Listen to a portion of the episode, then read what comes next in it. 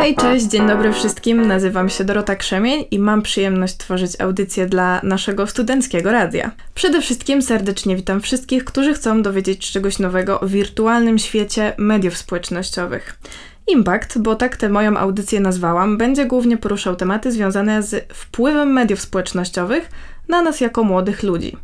Zajmę się zarówno zaletami, jak i wadami socjali, opierając się na opiniach ekspertów, artykułach, a czasami doświadczeniu moim, doświadczeniu moich znajomych.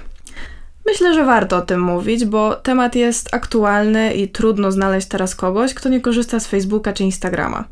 Czasami jednak nie zdajemy sobie sprawy, jak duży wpływ na nasze życie ma korzystanie z mediów, dlatego przychodzę z pomocą i postaram się nieco uświadomić, co tak naprawdę potrafią zdziałać pozornie niewinne lajki.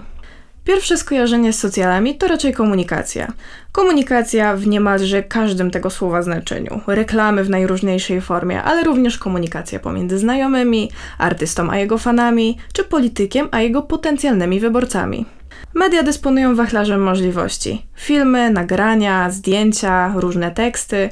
Kto by pomyślał jeszcze parę dziesiąt lat temu, że jednym kliknięciem będziemy w stanie podzielić się ze światem jakimś ważnym, lub mniej ważnym dla świata, wydarzeniem z naszego życia, wstawić film z naszego ślubu, zareklamować mały biznes albo podzielić się po prostu refleksjami na jakiś temat.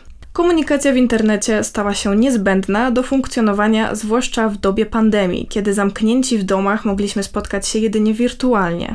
Co prawda to nie było to samo, ale w pewnych sytuacjach lepiej pogadać przez kamerkę niż wysyłać sobie listy.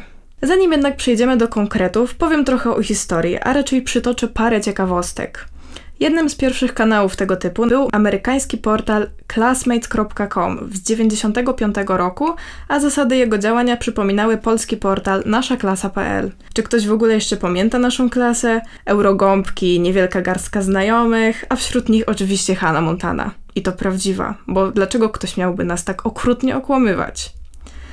Początek XXI wieku szczególnie obfitował w narodziny nowych serwisów społecznościowych. W 2004 roku powstał najbardziej popularny na całym świecie Facebook, do którego dostęp pierwotnie mieli mieć tylko studenci Harvardu.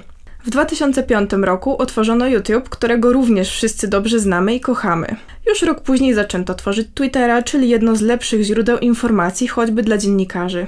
Potem powstał też Pinterest czy Snapchat. To oczywiście nie wszystkie platformy, przytoczyłam jedynie te najbardziej rozpoznawalne, ale muszę przyznać, że korzystam ze wszystkich, które wymieniłam, co mnie troszkę zaczęło martwić. Na zakończenie przejdziemy do teraźniejszości. Jesteśmy świadkami niesamowicie dynamicznego rozwoju mediów społecznościowych, bo oprócz dyktowania nowych warunków w świecie reklamy, zmieniają też nasz rzeczywisty świat.